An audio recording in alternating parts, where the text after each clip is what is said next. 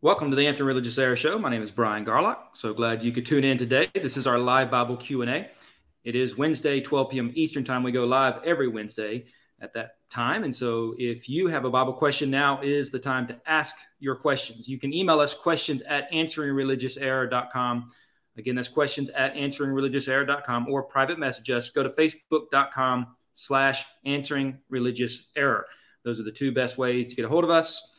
Uh, these videos do have a lot of shares. So if we don't get to your question, it's not that we're trying to avoid you. It's just that we have not seen it. And so if you want to guarantee that we see your question, email us or private message us on Facebook. You can also head over to YouTube and Twitter, and we are live there. And then after the show airs live, it is audio only on all major podcast platforms if you're not able to watch us live or on video. So we encourage you to subscribe to us on podcast. Let's not forget about the Daily Answer with Mark Dunagan. That's every Monday through Friday at 5 a.m. Eastern Time. And so if you want some daily insight uh, to Mark's life and then how he applies that to uh, different spiritual, it makes different spiritual applications, things that will ultimately apply to you and, and your improvement as a Christian, then we'd encourage you to subscribe to the Daily Answer on all major podcast platforms. And you can check that out again every Monday through Friday at 5 a.m. Eastern Time. All right, gentlemen, it's good to see each and every one of you. Looking forward to our show today. And uh, and we've got a lot of questions lined up. Already getting some questions in today live as well. Mark Dunagan is sitting in Chris Kramer. If you are a viewer of the Answer Religious Error Tuesday show, Chris, Chris does the hosting over there. So Mark's at Chris's house, and you have Nick, Brian, and and Terry. We've got a couple out today. But guys, good to see each and every one of you. Uh, any comments before we get started on our show? Brian, great to be here. Great to be on the show, and you're looking good. You're looking good. I'm trying. It's a it's a daily struggle. anyway, let's open with the word of prayer, and uh, if you'll bow with me, we'll we'll get started on that. Our heavenly Father, we thank you so very much uh, for this opportunity to be able to answer these questions uh, that we have received. We pray, Father, that the things that we discuss today will be in line with Scripture, uh, your inspired word that you have revealed to us through the Holy Spirit. And we pray, Father, that we will stick with your mind on these matters and not uh, create things in our mind, the mind of men. Uh, please be with each of the panelists as they answer these things and with the audience members as uh, they send their questions in, and we can all strive to come to the knowledge of truth and be found righteous in Christ. It is in your son's name we pray. Amen. All right, live Bible Q&A. If you have a Bible question, email us questions at answeringreligiouserror.com or private message us on our Facebook page. Also, if you'd like to come on the show, you can do so. Follow the instructions on Facebook and YouTube descriptions. Uh, click on that link, come on the show, ask a question. We'll be nice to you. Don't worry. And until then, it is meme time.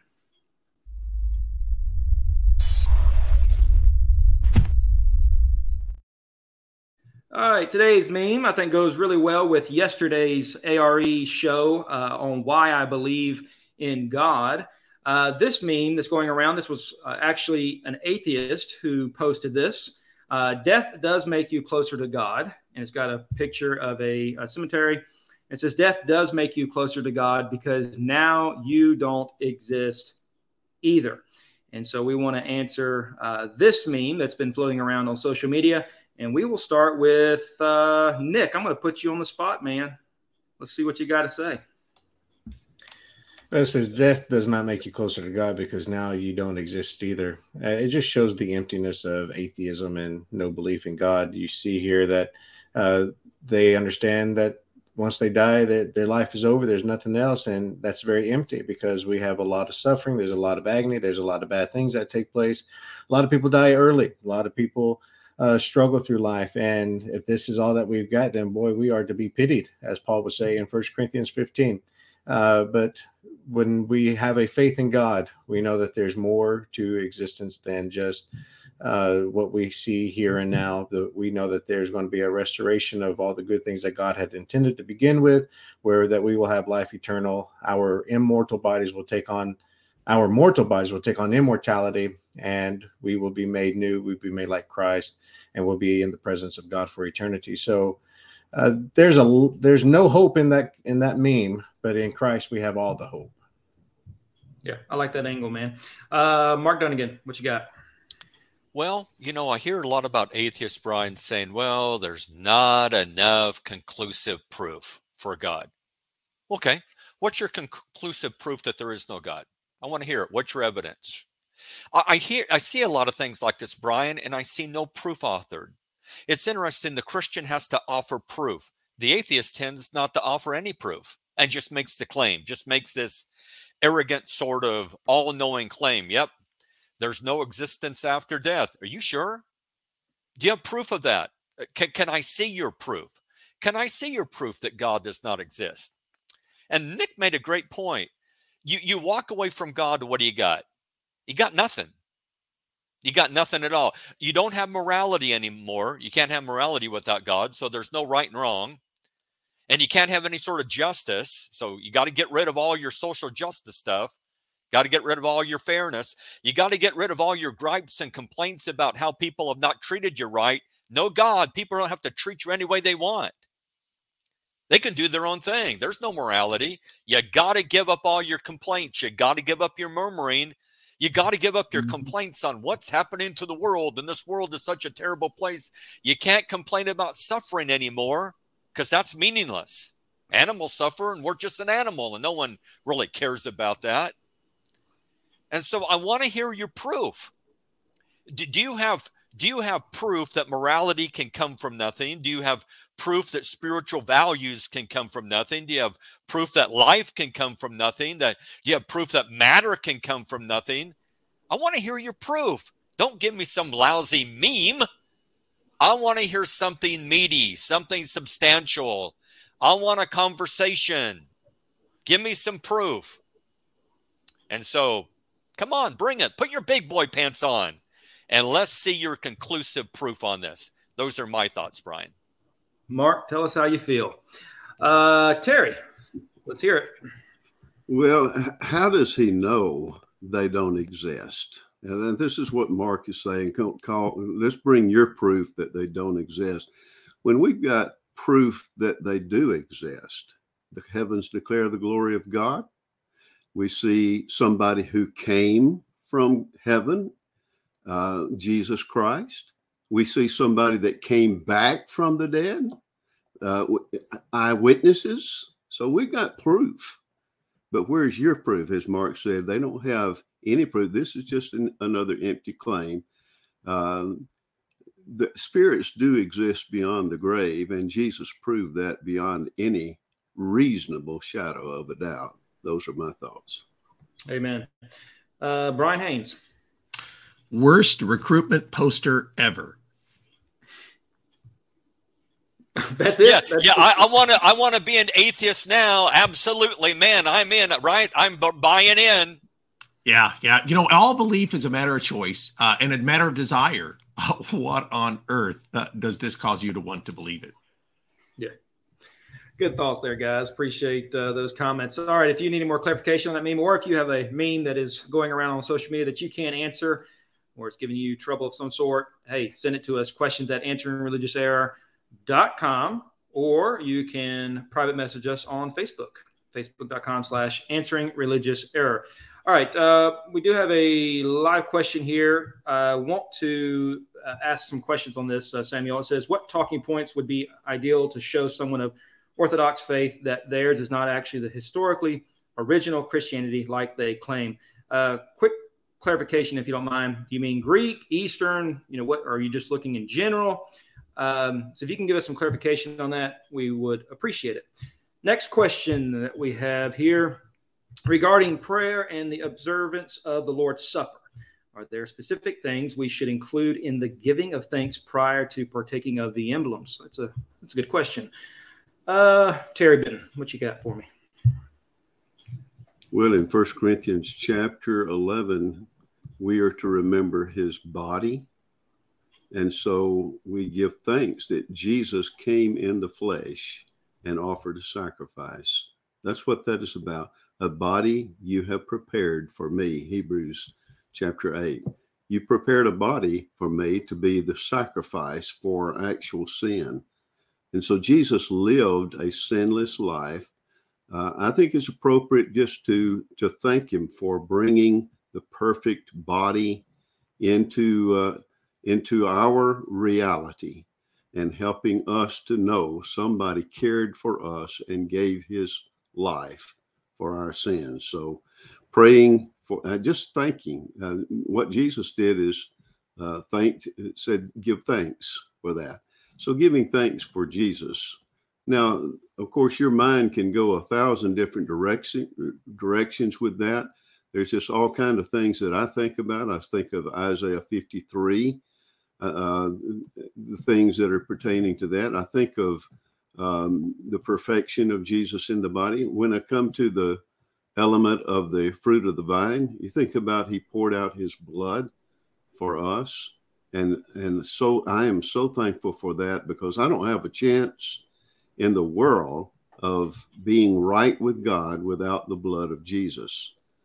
And so I'm just very thankful for those two things. Those are two things. Just remind yourself of his body that was perfect, sinless, separate from sinners, untainted by sin, and yet he was willing as an innocent person to die on our uh, on our behalf.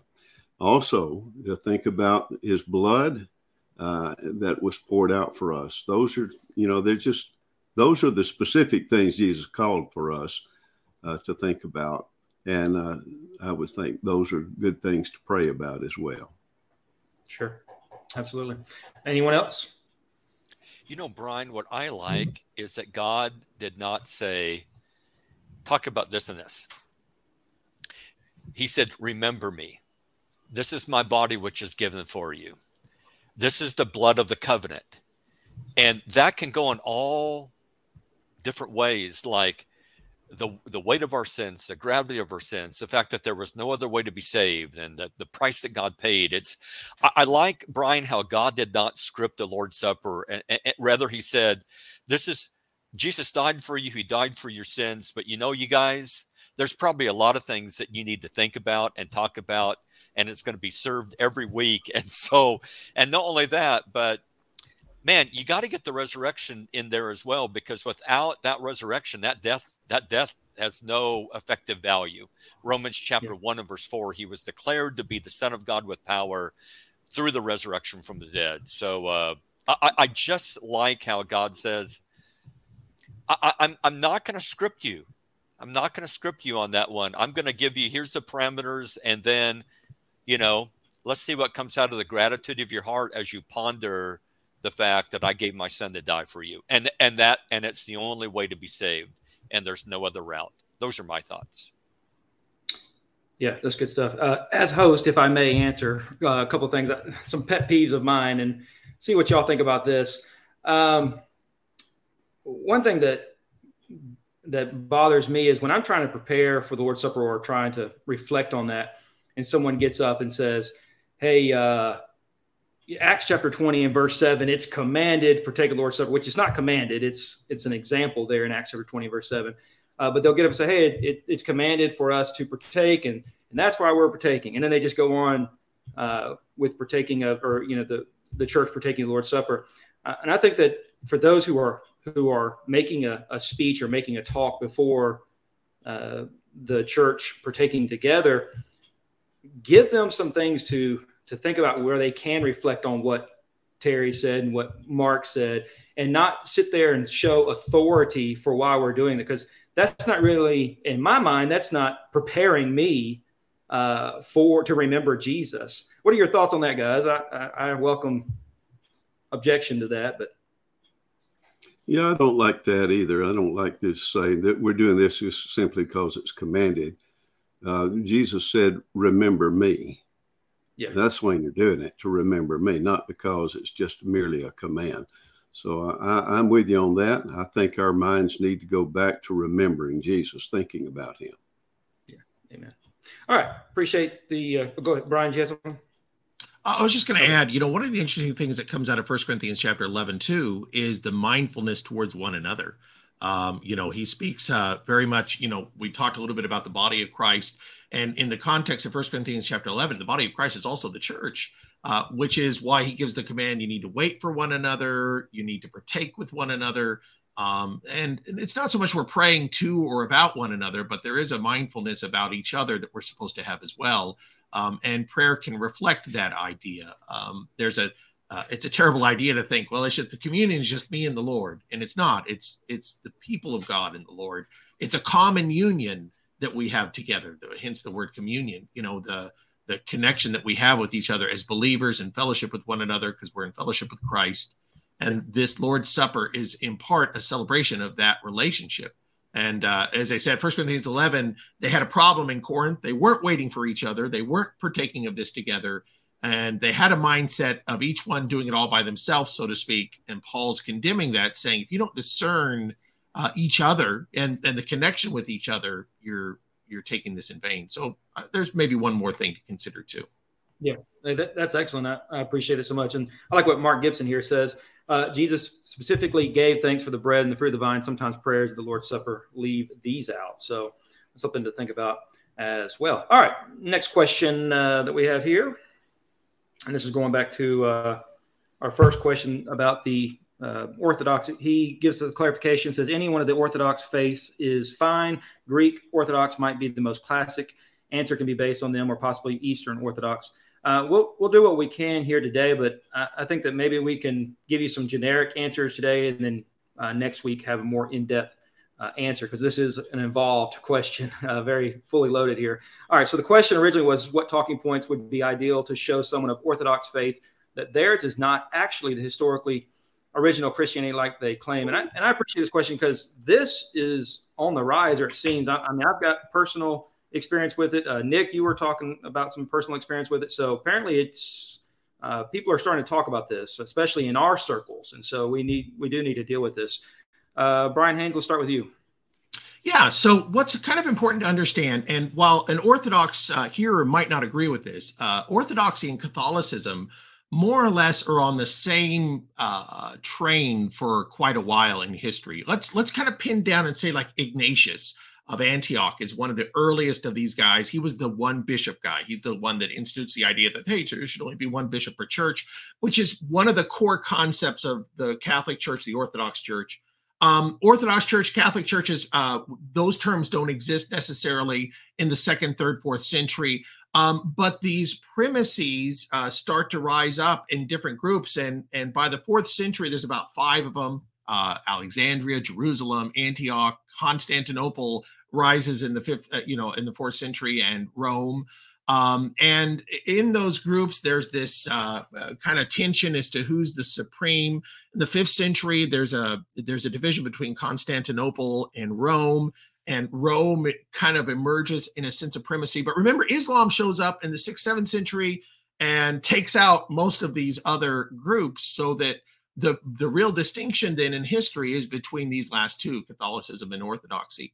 So Orthodoxy itself, uh, second, third, fourth century, as I said, we're going to be making the same case early on that we make with Catholicism, that it lacks uh, connection to the teachings of the New Testament and that in fact it's most likely the the the things that point to orthodoxy in the New Testament uh, uh, surround the great apostasy. The ideas of you know one person is suping authority in the congregation. Think of Second Thessalonians chapter two when it talks about one person who uh, you know this son of perdition who uh, sets himself the place of God in the temple of God. The temple of God's the church. The place of God is the head of the church. So you know orthodoxy has patriarchs that are the heads of the church so there they have a very distinct uh, pointing to that the uh, that this great falling away connects to them.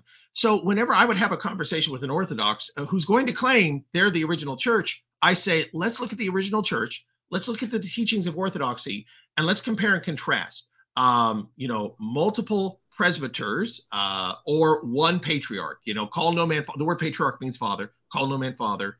You might point out too.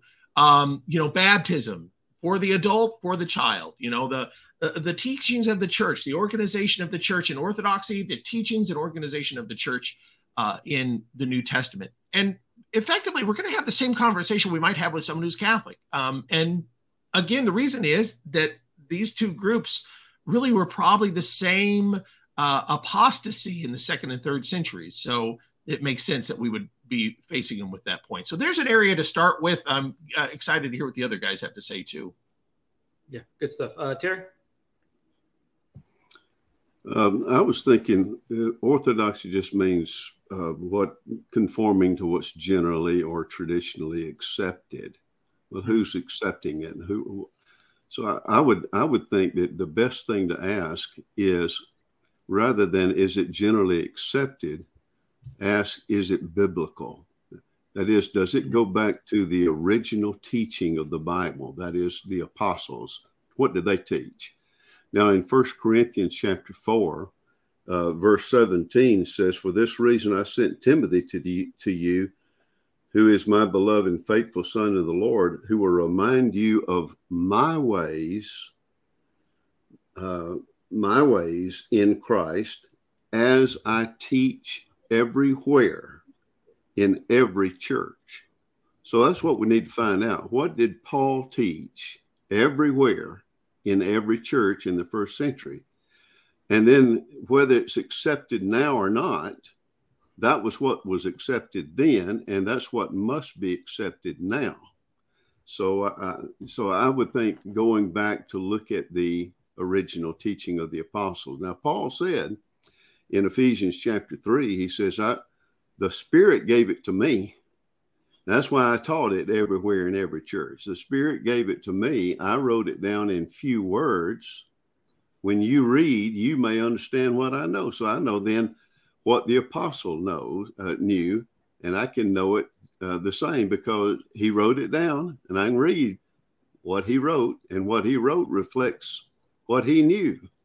Uh, so that's the original teaching that should concern us uh, whether it is orthodox in the sense of well accepted by the masses of people. Uh, no, I don't. I don't think we should go for that. That's not our standard. the The masses sometimes miss the boat, and uh, literally on the uh, in Noah's day they missed the boat.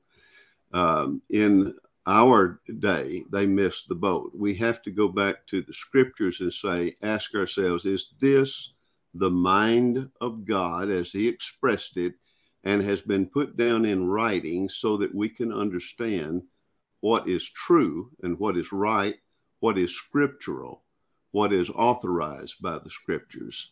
And then we'll be, you know, we're, we're in, in the safe zone there.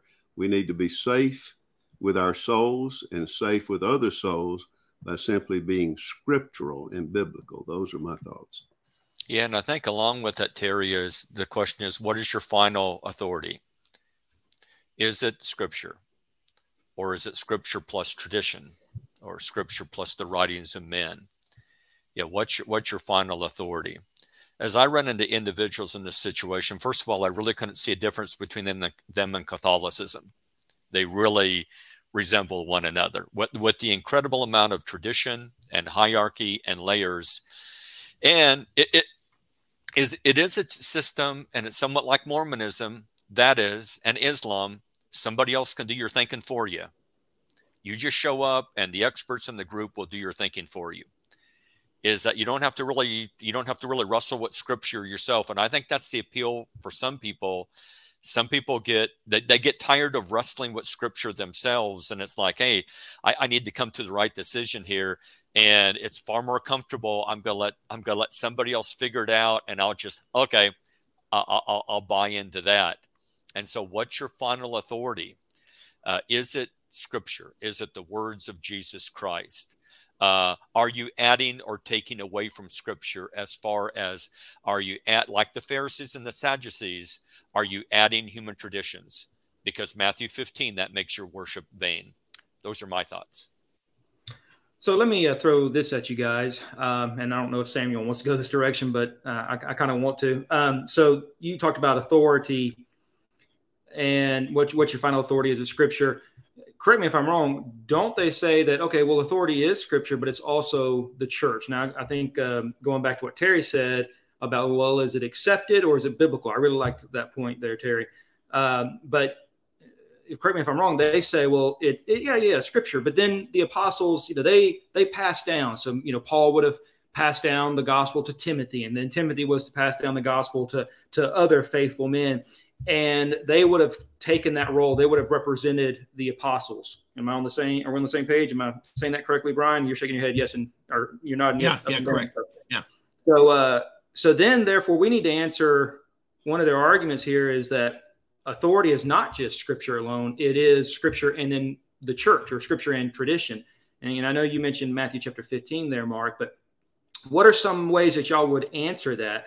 Uh, because I think that helps us with getting to what is historical here. Because, uh, I, and I don't know all the history perfectly on this, but hey, they are going to be the ones who are going to write the history because they own it, so to speak. Yeah. So, h- how can we handle that? Uh, that is the question. Of, I'll, I'll, go up. Okay. Well, I, I um I was looking up uh, before we we got on today because I saw the question drop uh, from Mr. Carter there, and I did get on uh, a, uh, a Greek Orthodox website just to try to get, wrap my my mind around what are some of the things they teach, and and uh, Saint Catherine Church.org is where I found this, and they do specifically mention that Scripture is their source of authority, but it's not the only source. They also use Holy Tradition, which is going to encompass many of the things that you said there, uh, Brian. You know what has been passed down, uh, especially the ecumenical councils. There's seven ecumenical councils. They call it the seven ecumenical councils uh, with a unified church.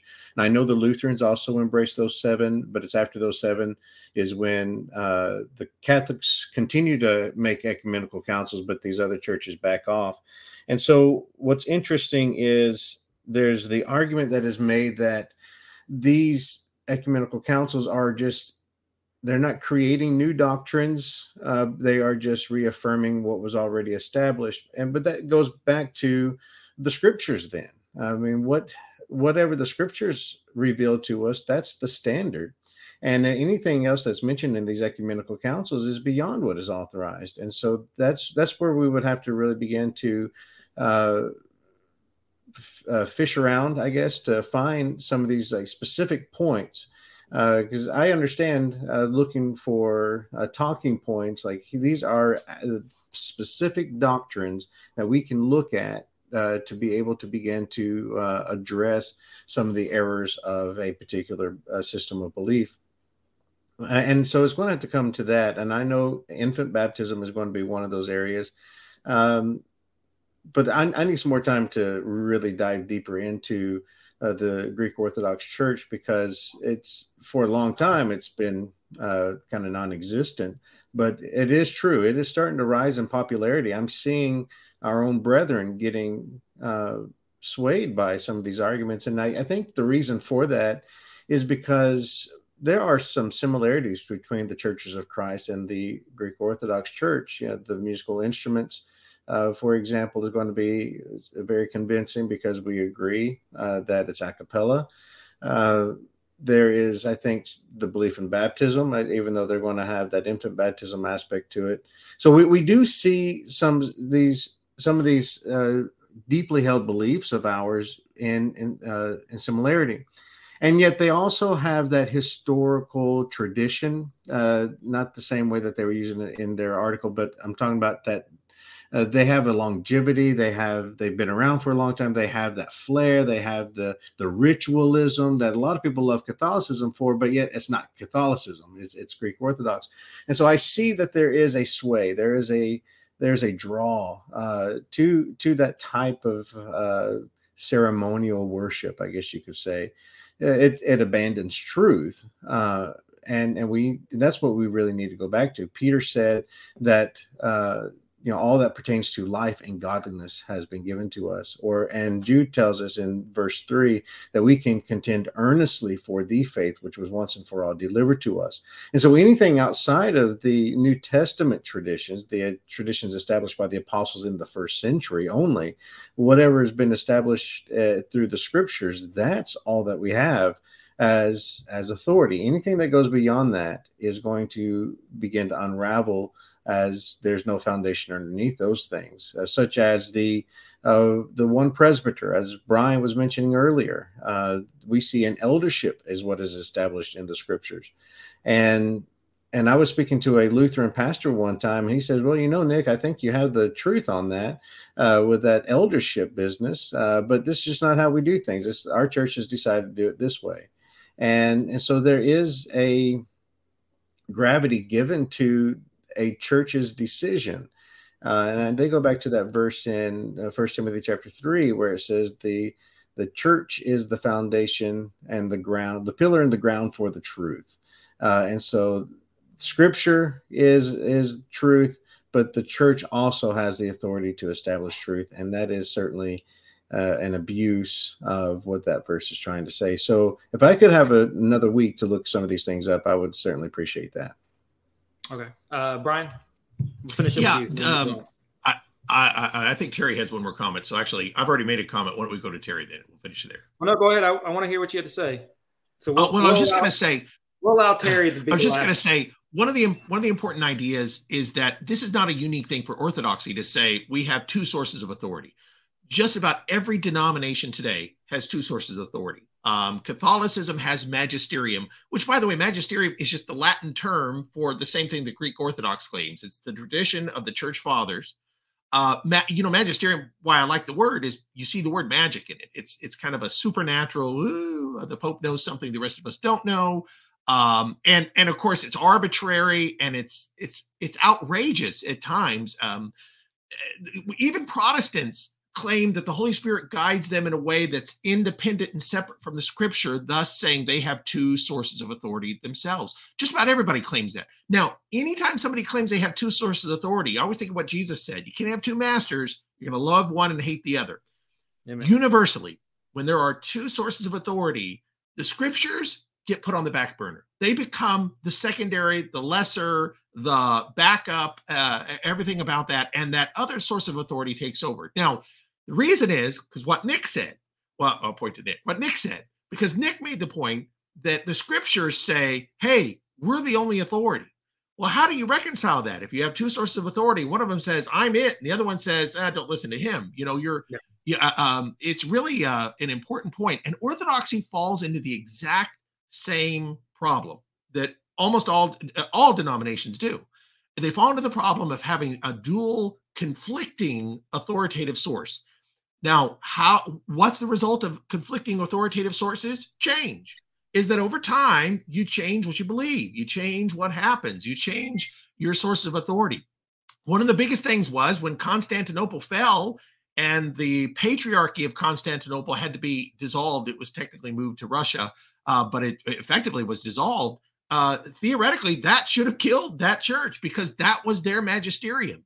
It doesn't because they still kind of had this web of connection everywhere uh, with these other Orthodox churches. That's why, by the way, you see a lot of independent Orthodox churches as opposed to a singular united one because of the fall of, of uh, Constantinople in the 15th century. So again, history has a lot to play with this, but but the bigger idea is their fundamental flaw is to try to have two sources of authority, just as every other denomination does. And it's not hard to demonstrate, just like Nick just did, that there's only one. Terry? Great point, Brian. I'm reminded in Mark chapter 7, there's a statement there, and uh, it says, You are experts at setting aside the commandment of God in order to keep your tradition. That would be verse 9. And Brian's right. It, like, baptism's a good example. In the New Testament, it's for the forgiveness of sins, it's immersion in water, and it's for someone old enough to re- believe and repent. Okay. In these other churches, what wins?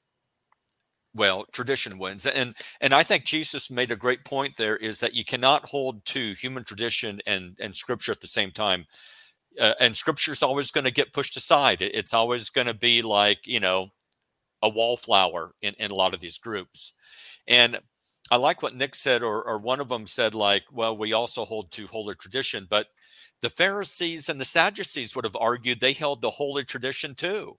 Korban Korban would have been a holy tradition in their eyes. And yet Jesus says, man, that is human tradition. It makes your worship vain and you're violating scripture. also Nick made a good point on 1 Timothy 3:15. 1 Timothy 3:15 does not mean that the church originates truth. The, the church's job is to defend the truth and to practice the truth, to preach the truth. But truth is the word of God. And so the church does not invent truth. Those are my thoughts, Brian. But great conversation. Yeah. Terry, keep this quick. We've got to move on to some other questions. Okay. Well, the first century church was told that the man of God is thoroughly furnished to every good work by the scriptures. The scriptures thoroughly, completely furnish the man of God uh, with everything that we need, all that pertains to life and godliness, Peter says. Everything is right there.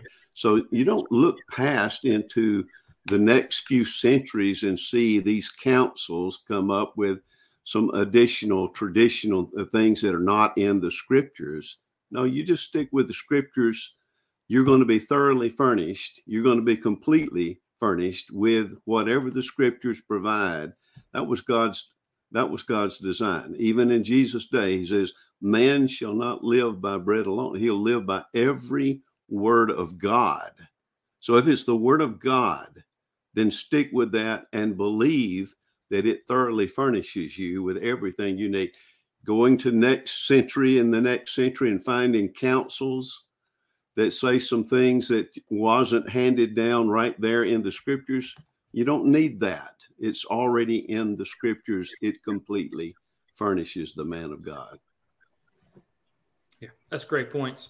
Uh, Samuel, you said sorry for the heavy, heavy question, guys. You do what seems best to you on your program, and don't let me take over more time with this question than what seems best to you all. Thanks again. You are banned from this. No, I'm just kidding.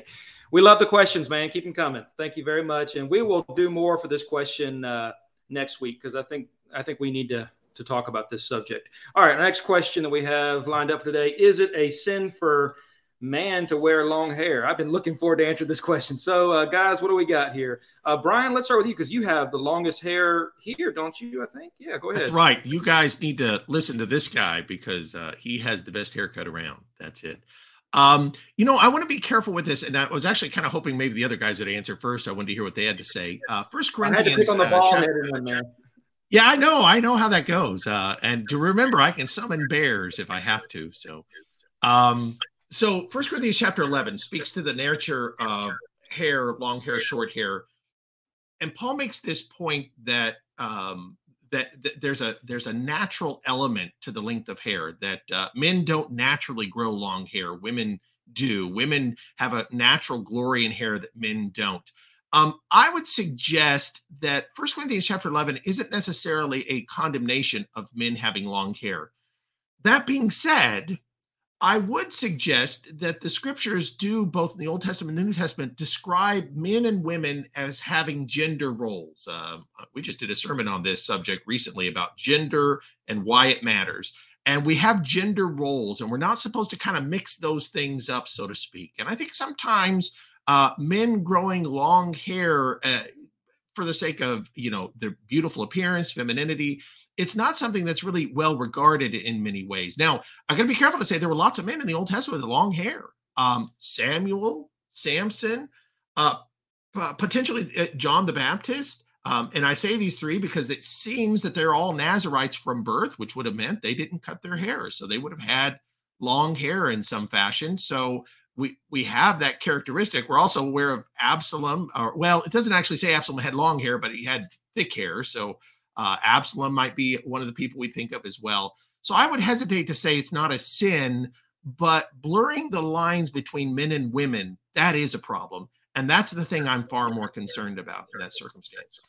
Brian, those are those are great comments. Uh, I think the Nazarite vow, it's not inherently sinful, but the Nazarite vow was unique, was it not? I mean, seems like the Nazarite vow's presence admits that the vast majority of men typically would have short hair uh, because the, the vow was an unusual sort of thing where you did not cut your hair. Um, I have to admit that as far as the coloring of this question, Brian, is that I come from a generation where men that grew long hair, it was primarily for rebellion. It, it, was it was a mark rebellion. So I got a dog in the fight here. I I grew up in the time where if that's kind of what you were wearing. It typically meant that you were pushing the envelope. You were you viewed yourself as a bit of a rebel. You were going to be a nonconformist, etc.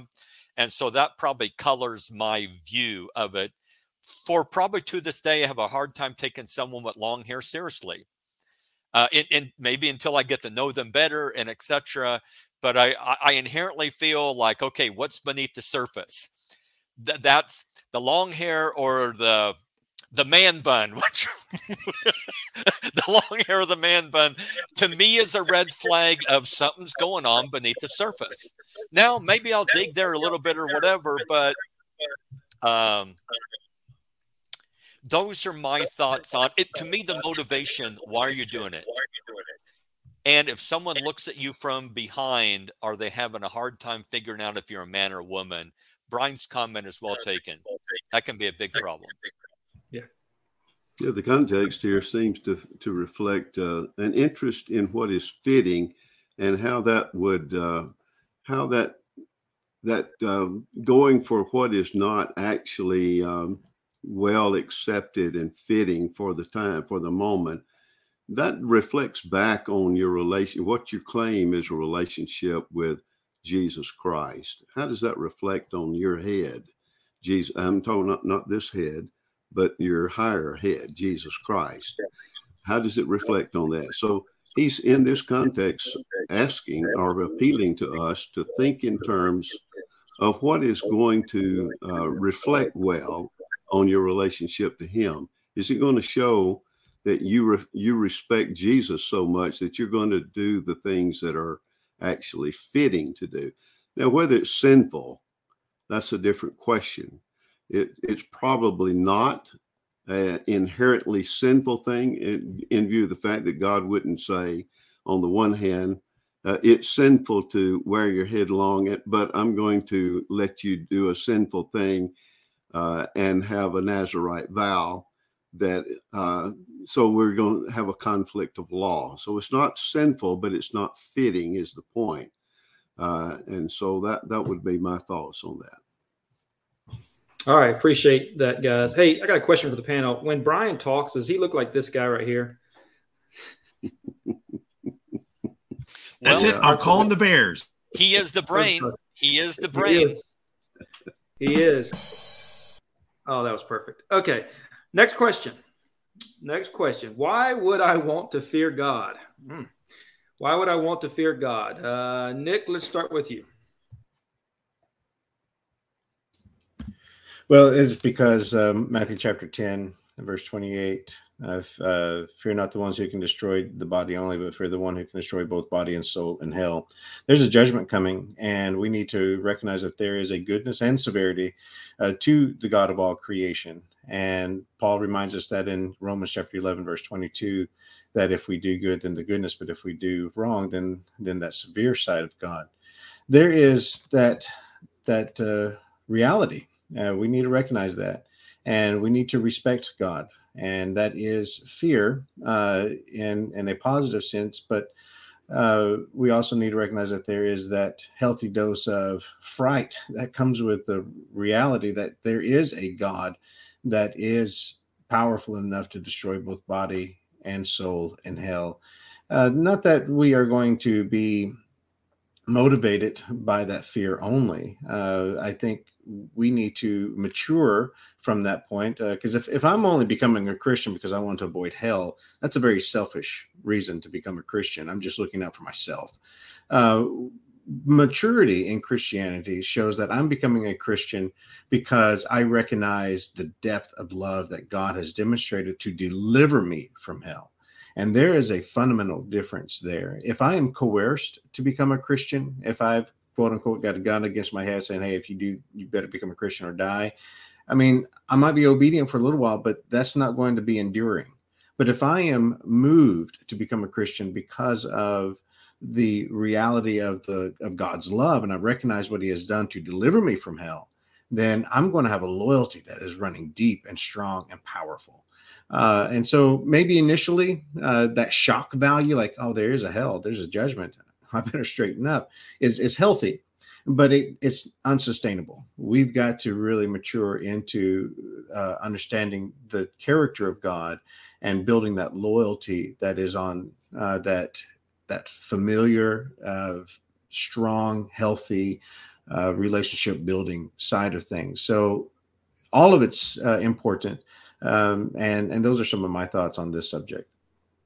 I appreciate it, Terry when you stand at the edge of the Grand Canyon, do you have reverent fear you're looking at?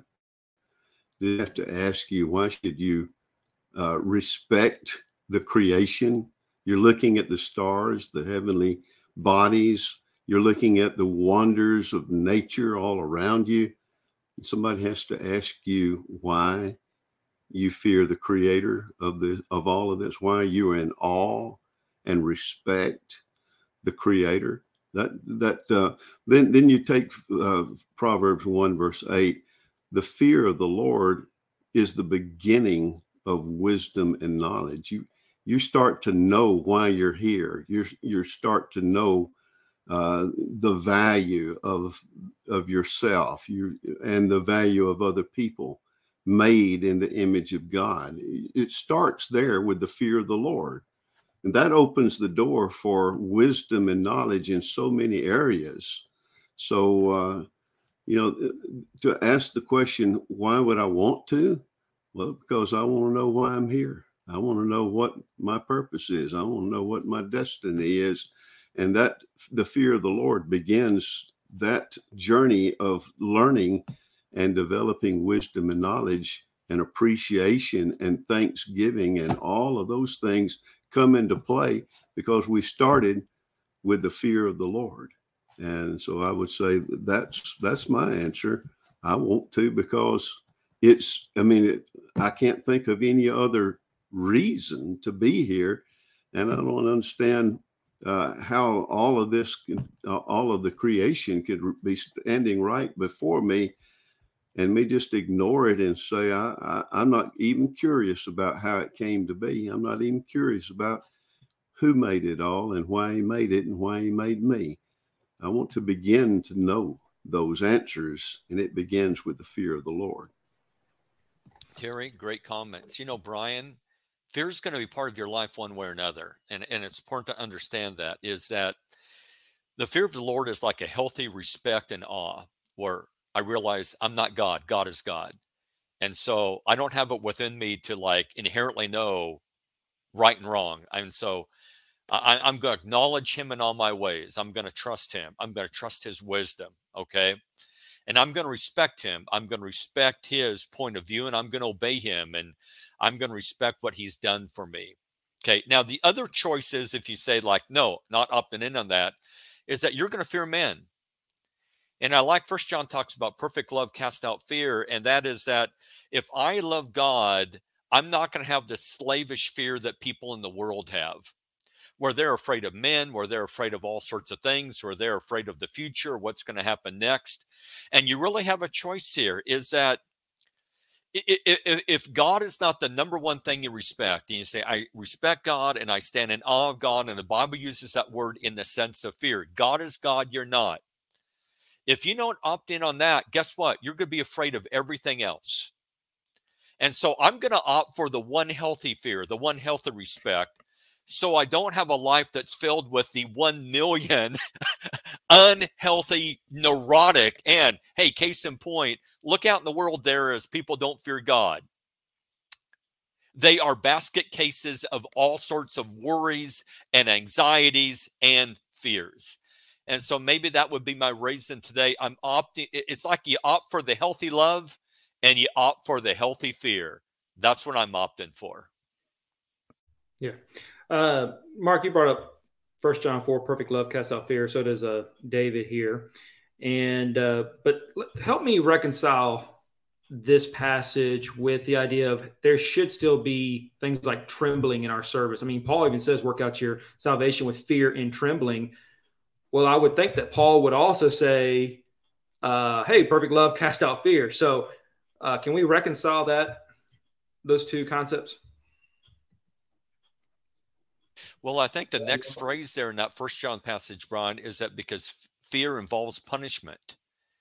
And and I think the thought for the Christian, if I'm right with God, I'm not facing punishment. The the the the, the past is not going to catch up to me. I've been forgiven of my sins. I don't have to stand in dread of the final judgment. But I, it, it has to also include things like I don't have to stand in dread of men. I don't fear men. I don't fear what they think. I don't fear what they can do to me. Matthew chapter 10, uh, where Jesus says, Hey, don't be afraid of people that can kill you. Be afraid. and so, and that's a good point. There's that perfect love cast out fear. But Jesus said, But be afraid of the one that can send you to hell. I mean, always keep that, never lose that. So I think the fear there in First John is something that's not healthy and it's not biblical. And it's something that if you're right with God, it goes by the wayside. Those are my thoughts, at least on that. Uh, Brian. Yeah, you might even add to that the parable of the uh, of the talents, where the one talent man was afraid of the master, so he, he chose not to act, and that was a wicked fear as opposed to a godly fear. When people ask me about the fear of the Lord, I always like to make the analogy that the fear of the Lord is like electricity. Um, you know, especially you know in in in the United States, uh, in my home, I love electricity. It, I wouldn't be doing this show without electricity. I love lights. I love the heater. Uh, electricity is one of the great blessings of my life. Couldn't imagine my life without it. But I have to be very careful how I handle electricity. Um, you know, I don't just reach around grabbing wires. I've I could tell stories of the times I have and and the times where it got to me, and I have to be very much stand back and say, don't just grab the wires. I've got to have God in my life. Uh, it, it, there's no question about that. But I also have to be mindful of the great power and respect that God deserves. I always like to go to uh, jump over to Ananias and Sapphira and say, Ananias and Sapphira give me a great sense of what it is that we're supposed to think about with uh, this. In Acts chapter five, they came before God with you know with with, with you know a lie. They, they were going to offer something and they just were kind of casual about it. God struck them both dead. And in 511, it says that great fear came upon all the church and all who heard this. They weren't they weren't walking around saying, "Oh, God's terrible." They were going around saying, "No, you you got to be careful how you handle God." I always like to liken that, by the way, to priests of God that died whenever they came uh, in the service of God to Nadab and Abihu in the Old Testament, where two priests of God came yeah. with uh, irreverence before God and God struck them dead. That God says, "Hey, I'm I'm I'm holy." You've got to remember that. Uh, like electric, electricity demands, I'm dangerous. You've got to remember that. And that's the thing I always like to contrast with the fear of the Lord. Uh, when we approach God, He is God. We're not. You know, we're, we can not be flippant about it. We can't be casual about it. We have to always be mindful. Just like I always have to be mindful of electricity. I want it desperately, but I always have to be careful with it because it reminds me and never, by its nature, it's dangerous if I am careless with it. So that's what I like to make a contrast of. Hey, appreciate that. All right, uh, Nick, do you have a comment? Yeah, uh, a thought was uh, sparked in my mind when uh, Brian was talking there. Uh, I did a study back with the priesthood because he brought up Nadab and Abihu, and that's Leviticus chapter ten. But if you go back to Leviticus chapters uh, uh, 7, 8, 9. It's a very powerful story that's building up to a fall there in chapter 10. Um, in Exodus chapter 20, when the Israelites hear the voice of God, they are filled with deep trepidation. Uh, they are afraid for their lives. They say, Moses, you speak on our behalf, and so that we don't have to die by hearing God's voice. That, that's that was how afraid they were with God's presence. And yet, when you get into Leviticus chapter 7, 8, 9, you see this beautiful picture where the priesthood is being prepared for their work of ministry, where they become a mediator. And and it's there's uh, sacrifices after sacrifices. It's a very bloody moment. Uh, you see a lot of bloodshed so that the so Aaron, Nadab, and Abihu can be uh, purified enough to bring atonement uh, on, on behalf of the people where they can be in the presence of God. And so you see God's presence at the end of chapter 9 of Leviticus, and there isn't any fear, there isn't any trepidation, but there is worship and there is uh, there's this comfort. And so that brings the tragedy of chapter 10 with Nadab and Abihu bringing that uh, uh, strange fire, uh, destroying everything that they had built up. Um, it shows the weaknesses of the uh, Aaron's priesthood. And when we fast forward into the New Testament, we have a better priesthood. That's it through Jesus Christ and the blood that was shed for him or from him, and and the relationship that's been established through him. We have a much more powerful uh, relationship and bond with the Father now through Jesus Christ. And yes, there is that uh, that fear and that trepidation before, but we see what we have been given through Jesus Christ, and there is that that peace that passes all understanding. And so uh, it was a, that priesthood aspect of it is is something I wanted to share with you guys from uh, Leviticus nine in going into chapter ten. Good stuff, brother. Good stuff. All right, guys, it is 11:56. We are over time. And so let's call it quits for today and pick back up on uh, next Wednesday at 12 p.m. Eastern Time. Any last minute comments before we close up? Brian, thanks for the great show today. All the efforts yeah. that you put into this, all the people working behind the scenes. Thank you to the other men for being part of this. And thank you to the audience for the questions and keep them coming. Absolutely. Amen to everything you said. All right, uh, that's all the time we have for today. If we did not get to your question, then please tune in next Wednesday at 12 p.m. Eastern Time as we have another edition of our live Bible Q&A. You can email us your questions, questions at answeringreligiouserror.com or private message us, facebook.com slash answeringreligiouserror. We go live on Facebook, YouTube, Twitter, as well as audio only on podcast only. And uh, or audio only for the uh, podcast for all major podcast platforms. So be sure to subscribe wherever you listen. You can find us by searching The Daily Answer or Answering Religious Error. Uh, that is a new show that we're doing. Well, we're, I guess we're episode 161 or 62, I think. I can't remember now, but it is The Daily Answer with Mark Dunagan. He was on the show today, and so we appreciate all the work that he does. So if you want to be challenged every Monday through Friday as you are waking up and getting ready for work, then listen to that uh, show for some great content. It's about 15, 20 minutes of your day, and it will get your day started with the daily answer. Also, don't forget, we have a new series called Why I Believe. We are talking about different things that uh, affect the Christian. Uh, things like why do I believe in the existence of God? Even though I've never seen him? Why do I believe that the scriptures are inspired by God? Why do I believe in the resurrection of Jesus? So, if those are some things that you're struggling with, maybe you need to um, be better confident in, then we would encourage you to check out that series every Tuesday at 12 p.m. Eastern Time on Facebook, YouTube, Twitter, and podcast. And if you have any subjects that you would like for us to deal with on uh, why do I believe this or believe that, then uh, be sure to email us questions at answeringreligiouserror.com. We do encourage you to check out the first three episodes in the archive. Uh, as we've gotten this series off to a good start, and we've dealt with why we believe that faith is necessary, why we believe in God, and some others. And so I would encourage you to check that out every Tuesday at 12 p.m. Eastern Time. Well, that's all the time we have for today. Again, thank you for tuning in, sending in your questions, sharing this video, and supporting the Answering Religious Error show. Until next time, God bless.